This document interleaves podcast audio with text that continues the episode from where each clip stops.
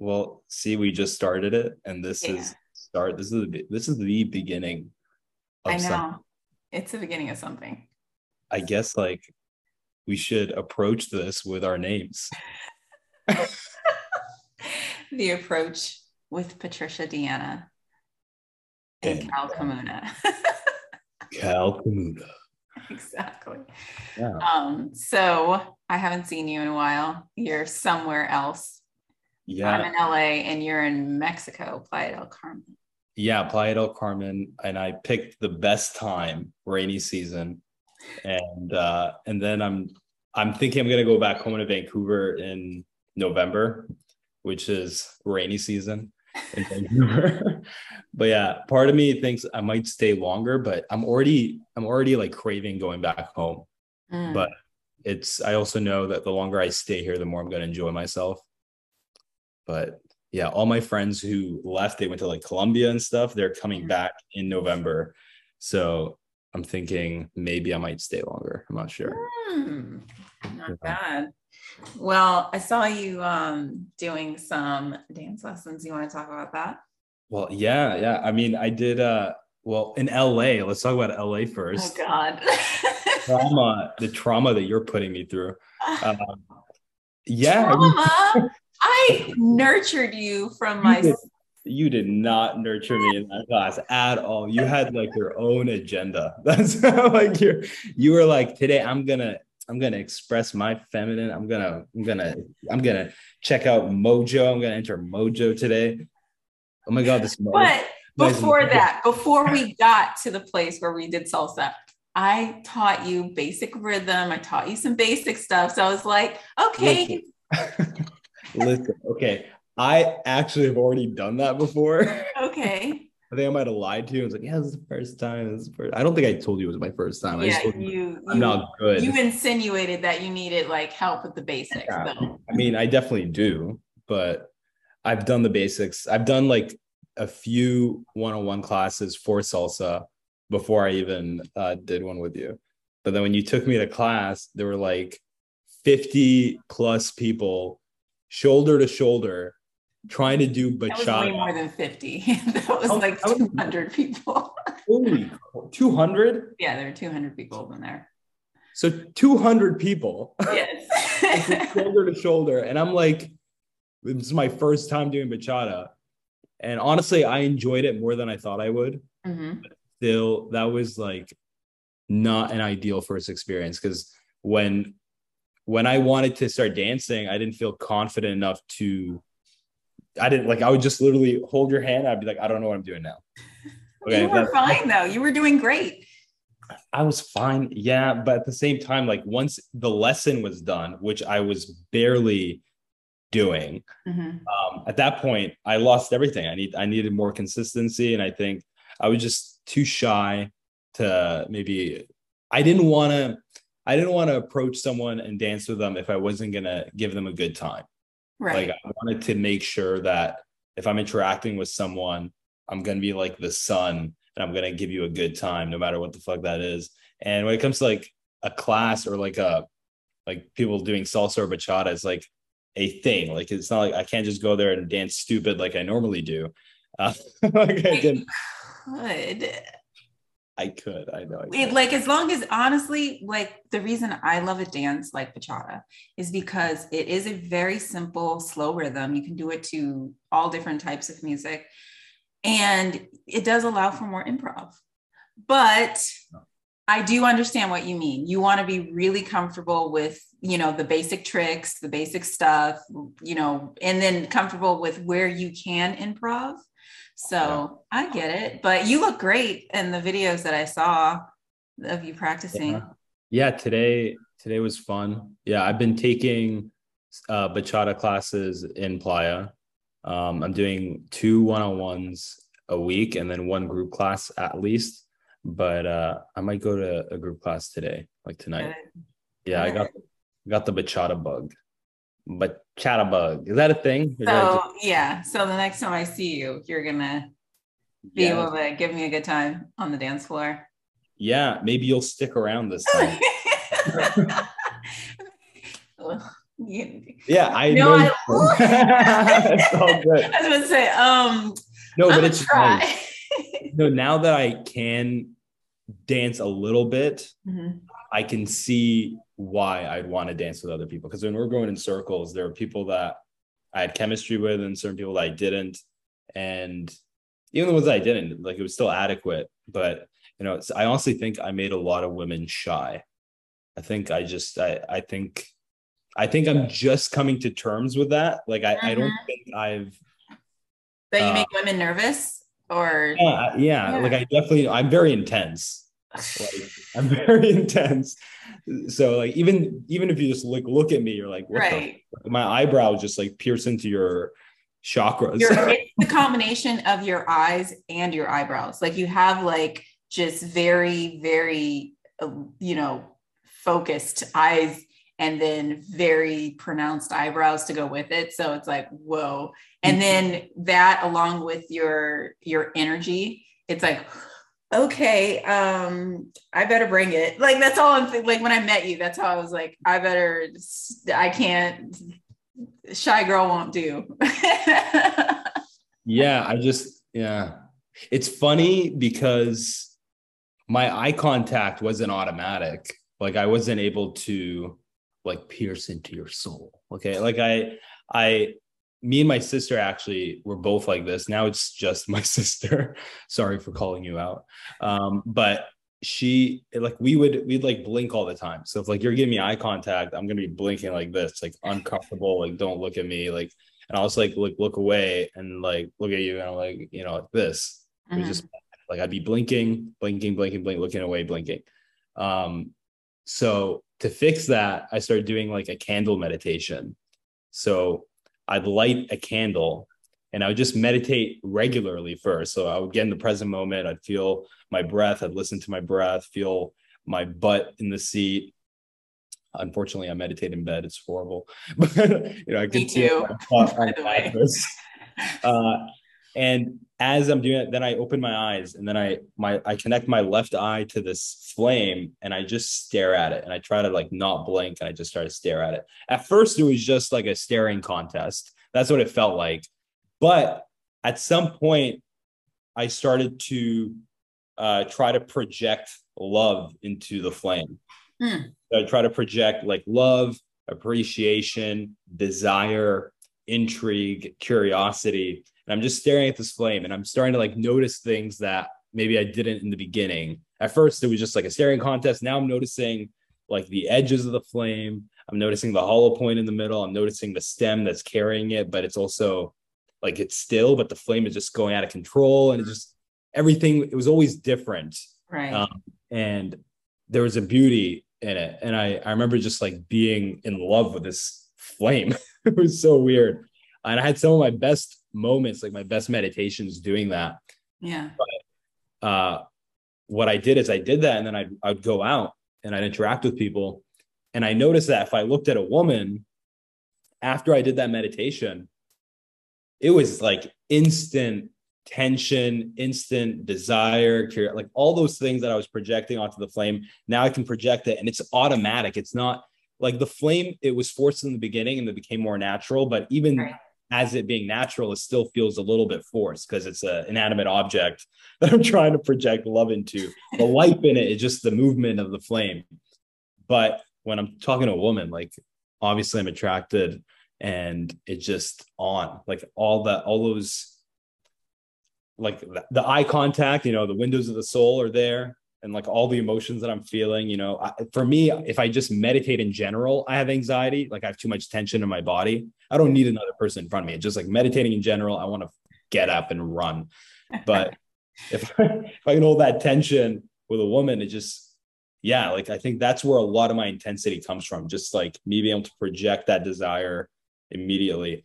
But it's not always automatic. It's it's uh i think even without that if someone just saw me walking in the street they'd be like that guy looks like a bitch. He looks like he looks like oh fuck me up because i have a chronic bitch face.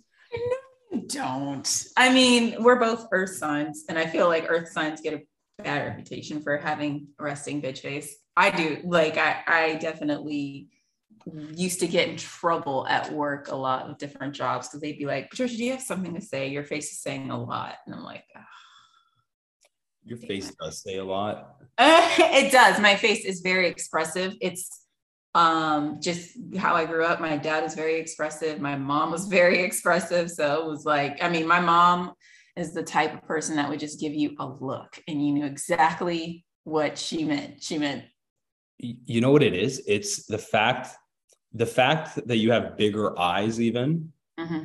makes it that you're easier to read. Like if you think about it, like if the eyes are the windows to the soul, your window is pretty fucking big. right. And like uh, I find that like women who have bigger eyes um, tend to be more attractive and they mm-hmm. tend to have more of like a nurturing, empathetic feel just because you can see that they're feeling you. Yeah. While like someone who, you know, maybe their eyes are regular, right? Like I find that it's, yeah, it's just, it's not as, it's not as obvious, but like you, I've noticed that like if you're thinking something, I can just like look at you and you're not looking at me, but I already know what the fuck is going on. I, I know at least it's scary. I don't like this talent that you have because most men can't read me. And I love being able to at least uh, disguise it and you are not one of those men. You're like you you very much can read me and it scares the hell out of me. I'm like ah oh, damn it. I can't hide anything. I'm gonna get called out for everything. But it is a talent that i think that more men should develop. It is something like to be able to read your partner non-verbally and to like read read the people around you without them having to say everything is yeah. important and would be very helpful, I think, especially out there trying to approach in different ways. I think approaching is what gave me that intuition. Like, um, I th- yeah, because like I would you would have to approach so many different people, and you'd see so many different faces, so many different personalities, uh, and you learn to adapt to different personalities too. But uh, I think just like seeing that many people in a short amount of time, you naturally start to have like a database in the back of your mind of oh, like, yeah. this face means this, this face means this. I honestly think like if you were to compare men to women, like just like generally speaking, men would just seem like they have like slight autism because we just have such a hard time reading people um and we're so logical right know? And they i know there was a couple of studies that came out recently that said that basically women have more gray matter in their brain because of the empathy that we develop um, gray matter what the heck is gray yeah matter? so the gray matter so basically the parts in our brain that connect things to each other the different parts of our brain that part of our brain women have more of because of the empathy. And i guess empathy is the true like railroad to using more part that's why women can multitask a lot easier. So if you develop empathy you'll actually develop more talent to multitask uh, apparently. See like when i was in high school in science class my teacher i had multiple teachers say this that the bridge between the left and right hemisphere like the right left and right brain um they like the bridge for women is thicker. Mm-hmm. and that is what helps them multitask is that the same thing or yeah, is it that's gray matter. Yeah. That was that's not recent. That's been around for well ever. they just did it they conducted another study. Confirmed it. So just to, it. to confirm it. Yeah basically because they you know there's always been the battle of the sexes who's more logical who's more emotional and blah blah blah. And obviously we need we need somebody to be something you know? Yeah. We need somebody to be logical. We need somebody to to be emotional. So i don't like to say what is better or worse. I think we should all be developing both parts of us yeah. Because I need logic just as much as I need emotion and intuition, and vice versa. like, you need, uh, wait, do you like your logic brain? Like, do you enjoy um, being logical? Oh, yeah. Yeah, I do, of course. Um, the emotional part is is less comfortable but uh necessary like you got to also go back to the idea that thought triggers emotion and emotion triggers thought. Mhm. and i think the funny thing is about like being emotional is like if i'm being emotional i'm feeling my emotions and then it stops the thought and then i don't have any more bullshit to think about that creates more emotion. I don't know if that made sense. But anyways like honestly this conversation about like masculine and feminine is bringing me to a very controversial topic that i might want to talk about Before you do, what before you do, I just wanted to tell you. So Yeah. I finished um let's see, session six. So I have two more sessions on um living a life of surrender with Michael Singer. okay yeah And it is a spiritual spanking. It is? yeah oh my God. I was just like, oh my goodness.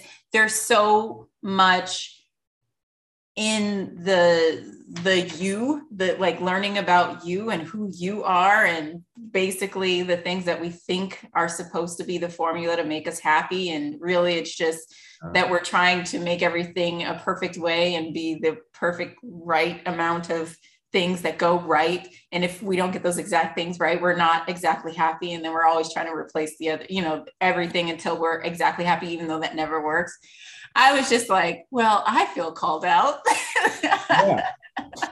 Yeah. Well, it's anyone I think who reads that is gonna or like listen to that's gonna feel called out in some way. I haven't listened to it in at least two years, Mm. uh, but like when I listened to it, I was uh, getting over my ex girlfriend, even though it's been like two years that we broke up at that point, and it was Valentine's Day, and I took myself on a date. I, I said I was going to take myself on a date, and I'm not going to lie, I took some psychedelics, I took a tab of acid, and then I walked all along Vancouver, along the seawall, and I was just talking to myself as if I was on a date. I was just like, look at that. Like there's this chandelier that got installed under this bridge and the wind was just like blowing. I was like, oh, look at that. It's so cool. I'm like, who the fuck am I talking? I'm talking to me.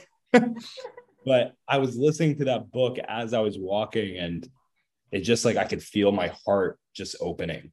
And that felt just that felt like feeling, right like literally just feeling. Cause like I was closing my heart, I was closing it, I was resisting grieving in general and just feeling anything that I was having to feel. Um, and men do that. Men, it's like an automatic. I do it. I definitely do it. I I I mean, Yeah. I did it for years trying to resist intense negative feelings of oh my goodness. I I definitely had to close off my heart or I shouldn't say I had to. I chose to close off my heart and um and then I was wondering why I didn't feel other feelings as much anymore. And it's because like when you have a cart that's only dependent on whether you're getting everything you want or not, you Yeah. can truly never embrace what life is, which is an experience. You're just supposed to be there, uh, letting the moment, what did he say? Like letting the moment unfold in front of you, enjoying the moment that's unfolding in front of you, and just letting your soul learn instead of trying to control it. And I was, I mean, thank you for that recommendation. I am afraid to listen to these next two hours. oh no, it's not. I'm sure it's awesome, Yeah. but uh, like it's it's been so eye opening for me. Um, not just you know as a person, but uh, like as as a student who's trying to like understand how like what what what the heck we're doing here and how to really absorb life to it the fullest. So thanks. It's great. it's all it's all the same teachings. Like you know like Eckhart Tolle the power of now like that's my favorite book. Um and that that also taught the same thing. It was just a simpler format. And like one quote i love in that book is the finger pointing at the moon is not the moon. So the book itself like the power now was amazing. And when i read it i had a satori moment whatever you want to call it. I just i woke up and i was present. And uh you know that book had an effect but i got obsessed with the book and it started to lose its effect. And i started to to use it as a as a quran or as a bible. And i was shoving it down people's throats just like i was shoved religion down my throat. Yeah. right? So um, even even this audiobook i remember when the first time i heard it, had such an effect on me that i kept listening to it. But as i kept listening to it the words lost their meaning right? They because i already digested the information and now and it was the beautiful thing was is that you know it was the same information. It was still pointing at the truth but it was just like a different side a different a different finger pointing so like but it's at the same thing. Uh but yeah no that that audiobook is great there's a lot of great books right now out there yeah i want to i want to check out like the untethered soul and then there's there's another one that singer wrote and then I will obviously reread The Power of Now because I read it like 15 years ago. Oh, you got to read that first. Like, what? I'll read The Power yeah. of Now and then A New Earth because those are on my list. You guys have a whole lot of books for me. So I am not taking any more book recommendations until I can get through this queue that you and Lynn and Mark have given me. And I'm like, guys, you gotta, you gotta... thank you for the book recommendation. Start speed reading. What are you doing with your life? Come on, speed read audiobooks. Why Come do on. I need to? I don't like to speed read. There's there's things that I speed read and things that I don't. I don't like to speed read books. don't like speed. Thing is, I've wasted so much of my time. You know, I've wasted a lot of time, and there are things that are worth reading and things that are that aren't. Like, okay, so if I read um, Robert Greene, mm-hmm. there's parts of that book where he's giving you the details, the facts, like things that you need to know that you got to fucking listen to. And if you right. don't, you're going to miss it. But there are parts where he's just long winded, paranoia. And I love his, I love his books. I love, like, I, that's why I read all of them. But like, don't get me wrong. Like when I read Robert Greene, I get paranoid and I start to see the worst in humanity. So I speed read those parts because I, I know, I know his mindset around people to some degree but I want to get to the important bits that I actually need to digest. But spe- yeah, speed reading like The Power of Now, no, you can't speed read that. But yeah. there's certain books, like if you're reading a book about habits, you know, where it's not about, you know, like you're not reading something that's literally unraveling your like mind. The atomic habits or the power of habit? Both. Oh, I wouldn't speed read The Power of Habits because wow. Charles Duhigg does a great job explaining how okay. to build and why. So the but the Atomic Habits, absolutely, you can speed through that one, and you can but, even speed through.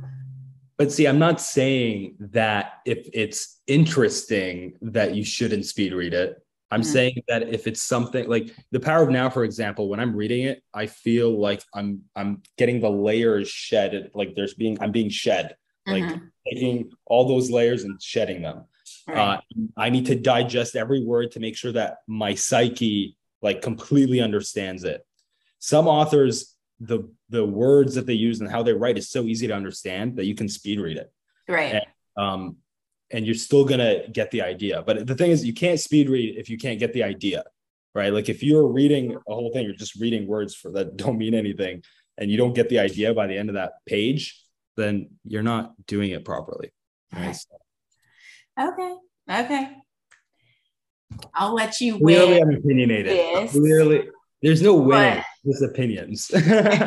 so I wanted to bring up something um because last week we were chatting a little bit about um the infamous Andrew Tate that. and how um like you're not Andrew Tate. Like there's there's not any part of you that I believe is even close to Andrew Tate, but you agree with him sometimes, and that can feel. I, okay, so let let me preface this first. Okay, so I went to the clubs a couple of times. I'm a dating coach, right? So I'm going to the club, and at some point, a couple of times has happened where someone's like, Andrew J, I don't look that much like Andrew. I don't think I, no. if you look at my face, I don't look like him. I just have a bald head and I shave my head. Uh, but you know, it's a joke, and I just got triggered by it a little bit, and especially when I found out, at least what I heard from the general public, about him. So I had this idea of who he was, and I saw some clips about him and where he said some things that were very misogynistic and I made me very uncomfortable.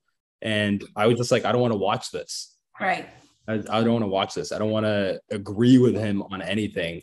Um, and it, I was, it was a couple of weeks, I think, after that happened, where it was kind of illuminating in my mind. But it, rem- it reminded me of Jordan Peterson, like two, three years back, where uh, maybe even longer now, but um, where people were giving him hate for being transphobic. And someone showed me a clip of uh, things that were super cut up, and I watched it and I had intense rage. And I was like, screw this guy, fuck this guy. And then one day someone was like, oh yeah, Jordan Peterson, he's, he's great. I'm like, what the hell are you talking about? And I, I end up being like, hey, you know what? I'm going to step into this. I'm going to see what he's about because even if I don't agree with him, I want to at least know what he stands for Right. and see what I agree with, what I don't agree with, so I can understand him. There, you can't win an argument or even anything. You can't convince someone of anything if you don't understand their position. right. So for me, I wanted to understand Jordan Peterson. So I I watched a few of his videos and I was like, what the hell? This guy's this guy's awesome. Like I don't understand why people are hating him. Um, but at the same time, I did. You know the the way he talked, the the demeanor he had. Uh, it was easy to label him a certain way. sure. Andrew Tate, I decided to watch a podcast with him and, a, and another woman or a woman. And yeah, at first, I think the like the first 30 minutes I was watching, I had intense rage and I was just like trying to disagree with him, trying to just see everything that was bad about him. And after calming down a little bit, I, I tried to watch it again the next day, a different one. And what I noticed was he talks with a lot of conviction, a lot of charisma. Mhm. He has power. Mhm. And I honestly, I when he talks about masculinity specifically, a lot of what he says I agree with. A lot of what he says I agree with. Mhm. And it's more about setting boundaries. Now, the thing that I don't like about him is that he's, especially his older videos, he's he's not he's not um meticulous about his words. He's not using his he's not using the right words to for everybody to understand him. He's using what I call man language, which Right. is very direct, quick, and just gets to the point, but isn't afraid to hurt feelings. It's like crashing the plane into the building instead of landing it. Right. So that's what I notice. And whenever women hear that kind of conversation, they are going to get triggered. If you Oh, see yeah. men talking, just them not thinking they're women around at all, you are going to get triggered listening to that conversation because we're going to use words, things that we don't actually mean, but it sets a certain point. Right. Now, when I'm watching Andrew Tate, I see that language. And I also think that he is trying to portray a certain persona because it's going to get attention. So I can see that as well. The things that I don't agree with him is when he talks about women, you know, and and some of it I understand because I come from like a Middle Eastern background. My sisters are, are Muslim. One of them lives in the Middle East. Um, and you know the mindset in the middle east is different like if like a woman wants to be taken care of a certain way she doesn't want to work in in certain countries but the way that he was talking about it pissed me off especially because he was just like it sounded like he was objectifying women Mhm. the whole time like the way he was looking at them is like they're like a little puppy dog that just you're going to train that being said he's he's directing most of his energy i think to communicate with men Mhm. and it makes sense to me. Like it makes sense. I know what he's trying to say, but I don't like the way he's going about it. Right. I watched his apology video. I watched about half of it. I can. It was honestly it was repetitive, so I only watched about half. But it seems to me that he's understanding his position right now, and that he's going to start watching his words more to to touch a general audience and not uh, say something that can be taken the wrong way. Because if he's if he's touching this many people, then it can go very badly. Um, but yeah, I definitely I don't hate him. I I have a bit of respect for him, to be honest. Mhm. I don't I, I don't I don't agree with everything he says. I don't think you can agree with some, something everything that someone says. I don't I, again, I don't love how he talks about women, how he portrays women, but that's about it. Honestly, like part of me doesn't like that I don't hate him. Like Right. there's there's actually a big part of me that doesn't like that. I I- don't hate him. So you sent um, over a couple videos and I watched part one. I didn't I didn't get through the whole thing. I saw enough to know that this was a person who again is trying to build a persona publicly and to stand for something. He has something to say, but I'm with you. There were there was a lot that he said that it was like, okay, it's not that bad. I've heard worse, you know, like I've heard a lot worse, a lot more misogynistic, a lot more um, uh, controversial things. So it, and then there's some that has like, you know, those little tiny morsels of truth, like some of the shocking things that he says. Um, and I'm just like, okay, well, that's how you feel. Like there was something he said, oh, about how he doesn't like to travel with women because we're children or something. and, you know, like how him and his brother can go to the airport and you know they can go randomly and just be there for like 12 hours and no food and no water and they don't have to eat anything or do anything and i'm like well that just seems like a miserable existence i'm glad that that's what you want to do but i i think most women could put up with a certain amount of survival if they needed to i have been in an experience where you know my husband and i were stuck at an airport for like 20 27 hours or something like that and I had to sleep in the airport and it was awful. So yeah. I, I think he's I think he's using like extreme examples to describe an anxiety that men actually have. Right. Like the thing that I that I'm like the reason I don't hate him is because I don't think there are enough men talking about men's issues at all. And for someone to speak out about it is going to be controversial especially when he's only speaking for men. Mm-hmm. And when I look at him, it's to me, it's like he's like, this is how men generally are or mm-hmm. generally think. And you should know this because if you don't know this, then like that sucks. like that's how I see it. My my biggest thing is like he's not saying it in a way that women can digest so that they can actually understand it, so that women and men can come to an understanding. I had the same thing, the same thought about fresh and fit I don't know if you've seen their their podcast. Oh, like this one, this oh no, yeah, it's even it's even worse. In my opinion, it's even worse. Um, they're worse than Andrew Tate to me. yeah, I mean they they're very vocal about their opinion, but again, like I don't disagree with everything they're saying because to me, to me, it's about to me what I see is them setting boundaries, right? Sure. But the language they say to communicate that they, what they're doing is setting a boundary is very extreme. Like I saw a video where the guy was like, like a girl was calling him out on an Instagram post that he had where he's like, okay, if I if I'm on a date, I bring a girl home and she doesn't want to sleep with me, then I'm like, okay. He goes, calls another girl, gets her to come over, and then before she comes over, obviously he goes like, yeah, you, you need to leave, basically. Like you don't want to have to me, like you need to leave. And to me, I'm like, okay, I get the idea that you want to set a boundary where if you're not, maybe you don't want to have friendships with women, which I find fucking crazy to be honest, but you don't want to have friendships with women. You only want your relationships with women to be about sex. Okay. But the way he's going about it to explain it is very extreme. Now, he's probably talking to a lot of nice guys with nice guy syndrome who are assholes, but can't express it. Right. So it's even more uh, vindictive. Anyways, where I'm going on a, I don't even know where I am in this conversation anymore. Well, I was going to ask you. So, um, with Fresh and Fit, with Andrew Tate, they're speaking mostly to men. Mm-hmm. Now, as a woman, I, and especially as a Black woman, like as a Black woman, I am always really concerned about spaces that are meant for me. Like there are places I can go to, especially on the internet, that I know that are meant for me, that are meant for my education, the furthering of my life. Yeah. I feel like men should have those spaces as well, which is why I don't viscerally hate somebody like Andrew Tate or Jordan Peterson or Fresh and Fit people. Like, yeah. you guys need your thing where you can go and talk about, like you said, men's issues. So, yeah. do you believe that it's important for Andrew Tate to try to cross over with women?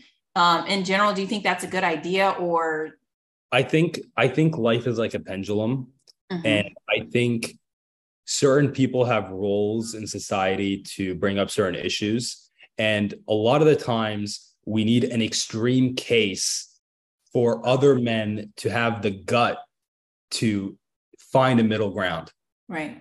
Right. So for me, what I'm seeing is someone going very extreme and only talking about men's issues, only talking about the view from the masculine perspective and not giving a shit about the female perspective. And that's triggering. That's very triggering. It is.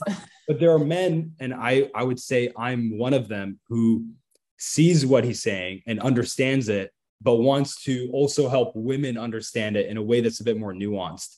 Right. Like this happened with the industry and like like pickup, like pickup, the industry itself, like a lot of the content, a lot of the information that is taught, even to this day, it's the same, but it's completely different. I'm not talking the same as in mystery method where it's scripted, mm-hmm. but if we're going natural, a lot of it's the same. It's just the words that we use to describe something is different. It's more nuanced. It actually makes more sense. It's not man language. Right. Right.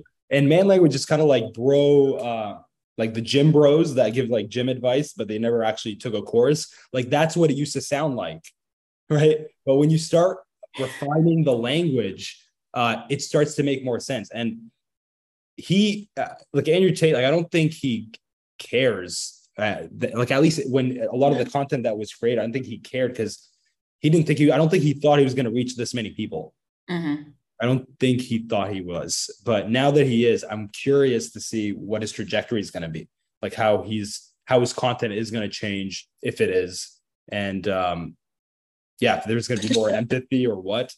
But so this middle ground, yeah. I'm very curious about because what I notice on the feminine side, because like I said, there are tons of spaces online for the feminine, um, is that when it comes to dealing with men, like, so there are spaces online for women who are just saying, like, I don't want to date anymore. I just want to be unbothered. And it seems like they just want to detach from the masculine approaches. They they don't want to be involved with men.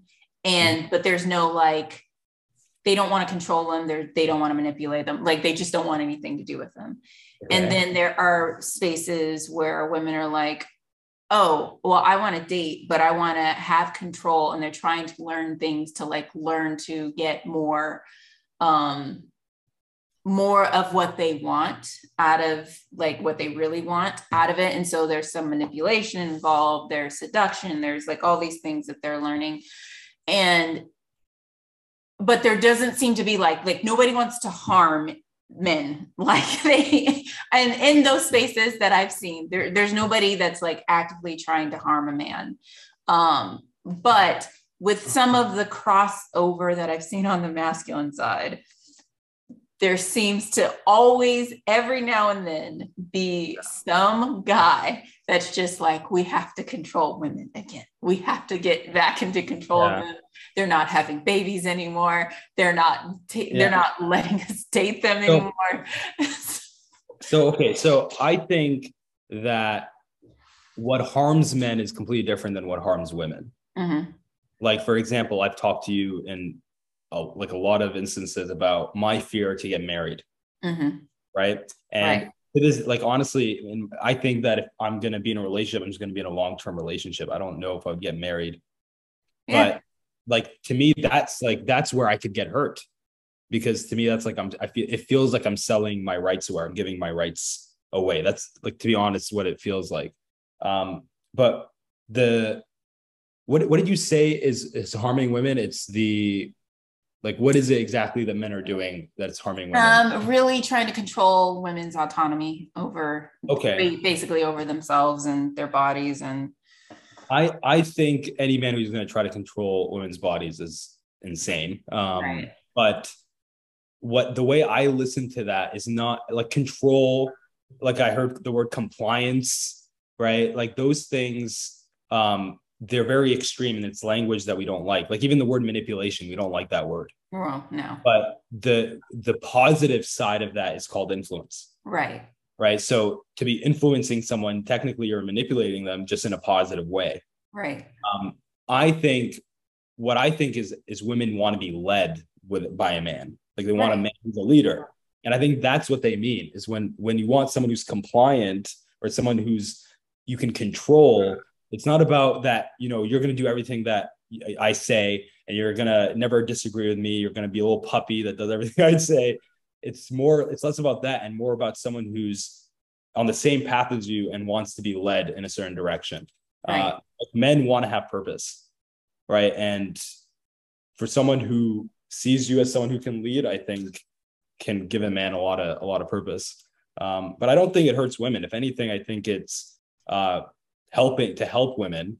Women, I think, in the majority, want to be in their feminine. I think most women nowadays, especially where I live, are in their masculine um, which is fine. Like I, I honestly am attracted to a lot of masculine traits too, but um, it's uh, yeah, I don't think it hurts. I don't think it hurts. I think again, it goes back to language and how the language is immature and needs to go through different paradigms. Like toxic masculinity to me is just an immature man. It's a boy, right? That's all it is. It's a man who hasn't gone through his shit.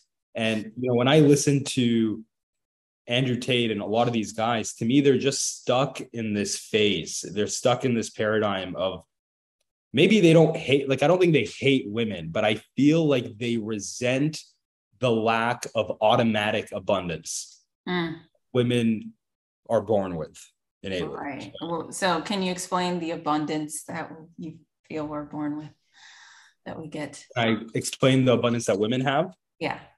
Okay. So, like, when when you okay so how many times do you get hit on like a year let's say? I don't know. So when we went to the club that last time how many times did you get hit on? Like 40 40 times. How many times did i get hit on? I'm not talking about the time we went to the gay bar. I'm talking about like a regular by women. How many times did a woman approach me and not the other way around? I'm like i don't know. I didn't see any so like women, the thing is like men are attracted to to looks, right? Right. Like we're attracted to appearance. So women, you know, we're they're gonna get approached just for being there, just for existing. Sure. Um, while men, you know, women, you know, they'll appreciate a good looking man, but they're not going to commit to a guy just because he's good looking. No, and doesn't mean he's attractive either. Like if he opens his mouth and he sounds like an idiot, you're not going to be attracted to him. So a man has to work for his abundance. He needs to actually put in effort. And you actually, we talked about this. Like you asked me a question once where it's like, do you think a man to be in his element always has to approach, always has to be communicating with women? And to be honest, I think, yeah. But yeah. the same, eh, at the same coin, I think if a woman doesn't get like hit on and doesn't get attention from men, then she's also going to start dying. right. right. Yeah. Like she's gonna start dying. Like her, she's gonna start to, you know, not feel herself. And yeah, I went through that yeah. and uh, I did not enjoy it. Like when I was uh, doing a lot of, I mean, I would still get hit on, but it wasn't like it was more subtle and I didn't like the subtlety. Like I, I'm like, no, bring it, be out loud with it. And uh, so yeah, I agree. Like the the more attractive I feel um, yeah. in different environments, the more um, the Vital. more I can like socialize and like be myself yeah. and like really come out of my shell. So, and there is a power to it. Yeah. And yeah, so like women will have that automatically. Like they're they're kind of born with it. And like men, men we have to we have to work for it. It doesn't matter how attractive you are. It really doesn't. You can be the most attractive guy in the world. You do not you can't compete with an average woman. yeah, you really can. like leg- legit. Okay, like one of our coaches, like Lynn, you know her. Like obviously, yeah, yeah. Lynn, right. she, we did an experiment. She took a picture of a carpet, a dirty carpet, right? Made a Tinder account with just the picture of the carpet, right? Made her name the letter Z. Nothing's on her bio. She gets 100 matches in 10 minutes. Half of these guys are actually messaging her like starting conversations, curious about what she looks like, or not even care- caring, just like hitting on her. That will not happen to a man. You can be the most attractive man on the planet. Start a Tinder account. You will not get 100 matches in 10 minutes. A guy just hitting on you. The only way you can get that as a man is from other men. Right. Like, like I I started exercising in high school. Like I was 16. I the the paradigm that I was in was a very low paradigm. The reason I wanted to work out was because I wanted to look good for women. Mhm. I want to look good. But what I found out two years in, when I actually started to look good, the only attention I got was from, was from other men. Even straight guys gave me more attention than than than women. Like straight guys, No. like you're looking you're looking good, bro. And I then want to were like, explain that a little bit because I think men are really confused about like like obviously we're not as attracted to looks. Like we like good looking people, like that's why our friends are good looking and stuff or whatever. But at the end of the day, it's like if you're a partner or somebody who's in my circle of friends, Mhm. your looks mean very little to my survival and to my to the the the uh, engagement of my life. So it's very important that a man not lead with his looks because, like, I'm like, okay, so that was 15 minutes of fun. Great. Now I've got to go find somebody else who actually brings substance Yeah. to the relationship that we're building because good looking guys get boring really quick. Like Yeah. very, very quick, especially if all they can talk about is their pre workout and their gym routine and they don't have an inner life going on, a rich inner life, um, and actual adventures happening. So, yeah, good looking guys uh, just are, I mean, it good looking for us, it's just low on the priority list. It's great if he's good looking. You know, like I mean, I think I told you like we went to the mall a couple weeks ago and we were we both looked amazing, but you had a lot of man cleavage out that day. And I was like walking around with you, and I was like, oh wow, I didn't realize that I would enjoy walking around with a good looking man, like that because that's how low on the totem pole it was for me. I had never done it, you know, or never done it uh, consciously. So it's just not a big deal for us. men are simple creatures. We we like we want like good looks and like I think that's the first thing we look for. And we I don't think we like that about ourselves. We don't like that women's looks have so much power over us. That's not Mhm. something that we're proud of. It's just the way it is. Um, but you know, once we get past that, then it's the same boat. Like then it's like, okay, when it comes to sex, yes, I want to have sex with you. You're good looking, I want to have sex with you. But when it comes to a relationship, for most men, especially high quality men, that's going to take a lot. Oh yeah. I think uh, guys who are living in scarcity, yeah, they'll like any attention they get, they're going to settle for. But if you're I call it quality man, I think it can it can definitely make it hard to get into a relationship. For me, So, yeah. as a high quality man, what would you say your standards are uh, for getting into a relationship? Just out of curiosity. well, obviously good looking. Um, like if we can put that on the side. but like I think someone who just has a passion for something, I, I really don't care what it is. Um, as long as it doesn't step on the toes of my relationship with her, because there's some passions that will definitely step on toes. And maybe my passion will step on her toes. And I think that's also a problem. But she needs to be passionate about something. Like I dated a girl who was really into her homework. Like she was doing interior design and she was like talking about it. She's like, Oh, I'm gonna use this wall. Like, what do you think about this chandelier? Like, I'm thinking about this wallpaper. And I'm like, I don't get like I don't care. I, I like designing my place, but I don't care that much about interior design. But she was so passionate that I was just like intoxicated by it. I loved it. It, it, it gave me energy. Right. Um, so passion is one thing. And I think she needs to have awareness on men and what they need. And one thing uh, would be like purpose. You know, a lot of women are uncomfortable with having like giving a man purpose. Mhm. They don't want to do it. They want to keep their autonomy 100%. Mhm. And that's okay. But you're not going to be in a relationship that is going to be a one plus one equals 11.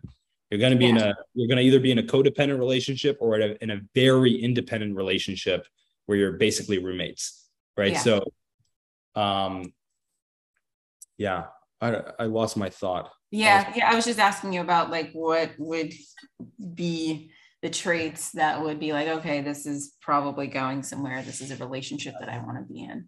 Um, I would say, with the exception of good looks, hmm um, it's more about energy for Oh yeah, yeah like i would replace good looks with good energy um i think it's the same for for women in Yeah. general like because women also need a purpose like believe it or not like we we want to feel useful like yeah, it's not fun when you feel like you're just a trophy or a status symbol for a man.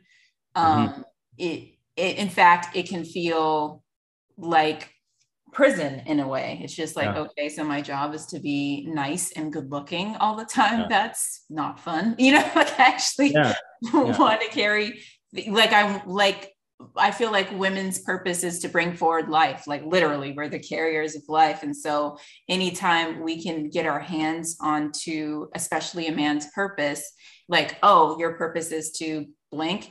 Great. I want to f- help you fulfill that purpose. I want to bring life to that. So um i I think that's what men want. Like Yeah. men, a lot of men want that. Um, and but that role I think might be different depending on the man and and like what he's doing, right right? Like some men need more support than other men. oh yeah Um, and, and yeah, like and yeah, and there are different types of women like there I, and I honestly feel like good looks for men are kind of based on the traits that they really are lacking. So, like, you know, the men who tend to really gravitate towards the curvier um, women, uh, you know, those women tend to be very nurturing. So, they maybe need more nurturing in their life. And that's what they find attractive because those women tend to display those traits. Um, a woman who's very uh statuesque and glamorous and you know loves to show off. Maybe that man is in need of some type of uh status symbol to bring more prominence and more income into his life. Like there, there could be different men might be attracted to good looks based on what they actually are trying to fulfill in their life. well, how would that how would how would that explain what I'm attracted to from your point of view? Um, so well, what tell me your ideal physical woman and I'll I'll fill in the blanks.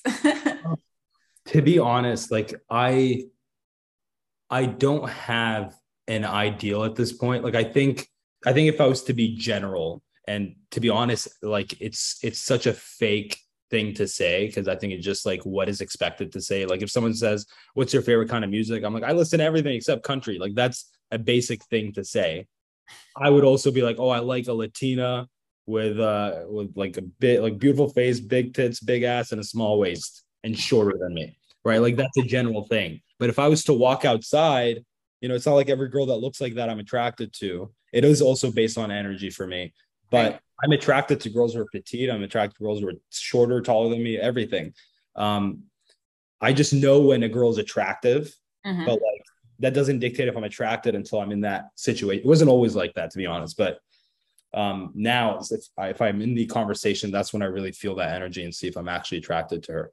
You're also at a different level than I think most men. So you're at a level where I feel like you are looking for a good looking soul. like you, are, you want like that A good vessel and a good soul. I need both a good vessel and a good soul. Yeah, that's what I mean. Like you want a good looking on the outside, great soul on the inside, and you're aware of that. You know that you don't apologize for it.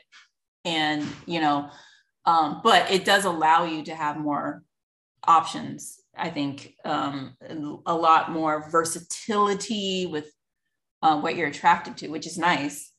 Um, Yeah. because I, I think you have a general love for all women, which is it's really nice. We can always tell when you like us. Like, that's what I always tell men. Like whenever I'm doing uh you know some work with with with men or whatever that are working on their dating skills, I'm always like, we can tell when you don't like us. We can tell when you like us and we can tell when you like just cannot stand us and don't like us as people. And you know, some guys can handle it right then and there. Some guys need, you know, some work to do, but yeah. I think when you have a general love for humanity, agape, um, it shows.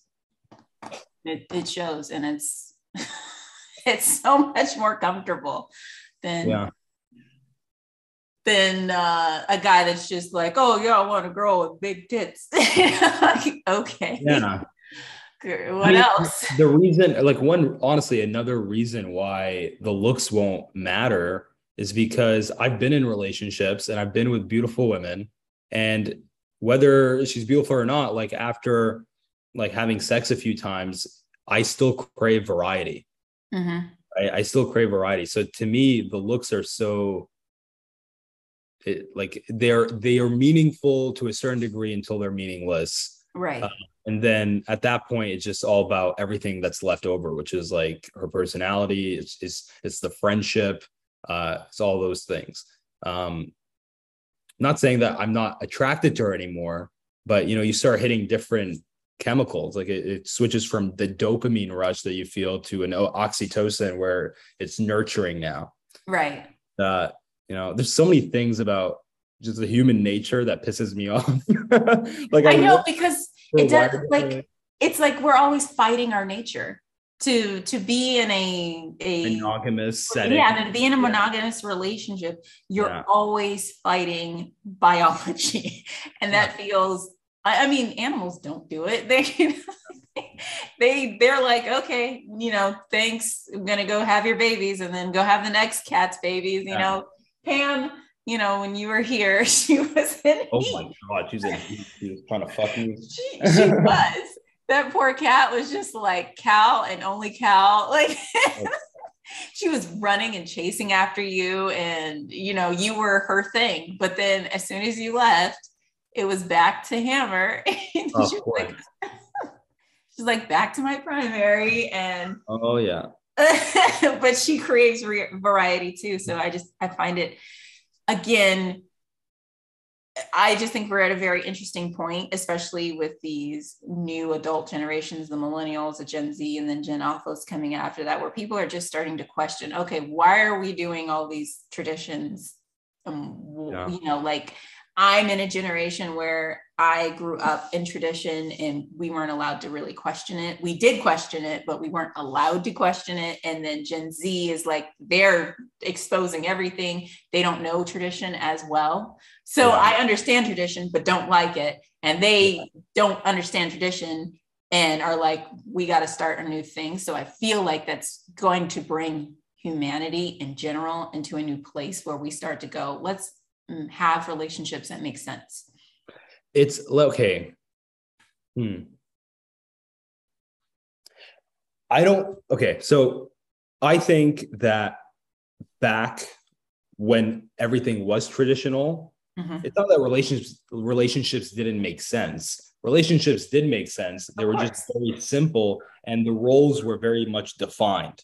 Right? Like masculine, feminine. You stay in your lane. like that was Right. kind of it. Now we're having a generation where um, women have been more masculine Yeah, and men, and men have been more feminine. Had right? Yeah. But the the biggest issue that I find is that feminine masculinity, like when a woman is masculine, that's okay. right. Men are masculine, that can be looked down upon.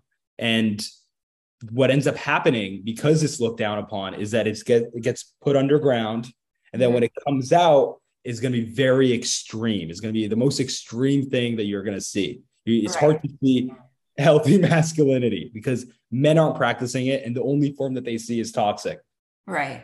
right so my my vision is that you know in the next 10 20 years that men are embracing their masculine in a healthy way and their feminine i honestly don't think that the men at least in my age in Mhm. like their 20s i don't think that they struggle with their feminine. I know a lot of women who are older like in their 30s their 40s even 50s they're dating. They choose to date younger men because they're more in touch with their feminine. But Right. also the downside of that is that these feminine men are indecisive they're they're agreeable all the time and they don't have a backbone. They don't have a Right. vision in life. They're they're just kind of aimless. So my vision is both men and women can inhabit their masculine and their feminine men Right. have their feminine but they lead with their masculine men have their masculine but they lead with their feminine or whatever it really depends because like if you're in a gay relationship you might lead with your feminine Right. right? There needs to be polarity in a sexual dynamic.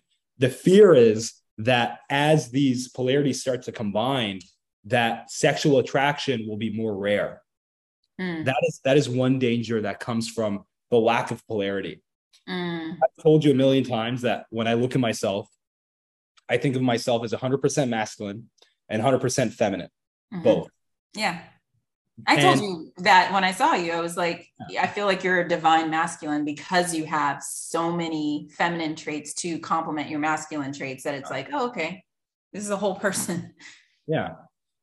When when I talk to somebody, depending on where their energy is and where my energy is, we might be attracted to, each other, we might not. Some people will bring out my masculine, and some people will bring out my feminine, but a lot of people will not bring out any of it. You're right. There's a lot of people that won't bring out any of it. So I do think the danger of mixing the two is uh, a lack of polarity. Mhm. So it's important to know how to tap, even if you do combine the two, you need to learn how to tap into both your masculine and feminine at certain times. You need to learn how to do that. right. Right. Um, but it is, it is simpler. It's actually a lot simpler if we were to go backwards and, and do masculine and feminine. But I myself, I don't want that. I don't want that. I don't like that at all. I don't I like I like communicating and understanding women. I like that. And I want them to understand men too. I think there's. And I a like being able to have so much control over my life, like, you know, like, and being able to make decisions that I feel like are going to further my development and understanding of the world. I, you know, I prefer, I like being Yeah. able to be brave and, you know, like, you know, that's, those are traits that would be discouraged 50 years ago. So Yeah. I, I think it's important that we do develop both. And I do understand, like, when you do develop both, there is something about, you know, like, I think it's because we're still in a place where most people don't understand those two things going on at the same time. And so they don't know when they're in their masculine, they don't know when they're in their feminine. So, because of that, you're around a bunch of unconscious people. It Yeah. does, it doesn't turn you on. Like it's, it's, it's not fun to play with Mhm. them because they don't understand that they're, they're nothing. Well, they're not doing anything. it's an emotional starfish. That's what it feels like. Yeah. An emotional nothing. Yeah, take me. Yeah. Like I'm dead on the inside. I want Yeah. you to bring me to life. kind of, yeah. I think it's Huh. cool. Cool. Uh, I like your Zara shirt. Oh, thank you. I got three of them, but different. this one has green stripes on it. It's green if you didn't know. Oh, yeah, Yeah. it looks like it's just white and gray from here. I like gray. I like gray and rainbows too. You know, like everything in life is gray and a rainbow. It's complicated, it's nuanced. Yeah. I was talking to this girl I went on a date with yesterday, and we're talking about how certain things we see in black and white and certain things we see in gray. Mhm. And it's and the thing is, it's not that we want to see things in black and white. Everything is gray. Everything is like colorful. It's a rainbow. Like there's no situation or conversation that's not complicated in its essence. There's it's all complicated. But when you make something black and white, it's simpler. Right. It's the same thing with masculinity and femininity. It's simpler if you just think it in, in these general terms. But in reality, we're all individuals and we carry, all of us carry both masculine and feminine traits, Have to. Yeah. right? But black and white makes you think less and be able to take more action. So if you have an object, uh, like a very concrete opinion on something, it's easy for you to, to take action on it. While if you're somewhere in the middle, you're going to have to think about a lot of things and it gets complicated. Even though it's the right thing to do, Mhm. and that's why people tend to hate anybody who's like uh centralist or someone who's just like in the center, who's nuanced, who doesn't have uh, too strict of a political opinion, doesn't want to talk about that stuff. People hate those people. they hate me uh, because I I don't want to talk about them. Like everything is based on an individual note. Like I'm gonna right. I'm gonna look at things individually. Um, but yeah, black and white is simpler.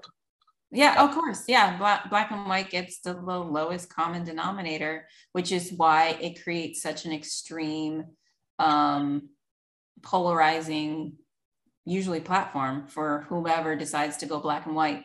You know, if, yeah. if you say women are immature children who can't care for themselves, you get a reaction. It's like, you know, if even if there's like a grain of truth to that, yeah. it's like, oh yeah, totally. And if you say men are just horny idiots who only, you know, who, who can't handle real substance and will feel like little pea brains if they ever got to know a real woman, you create another, you know, extreme polarizing platform.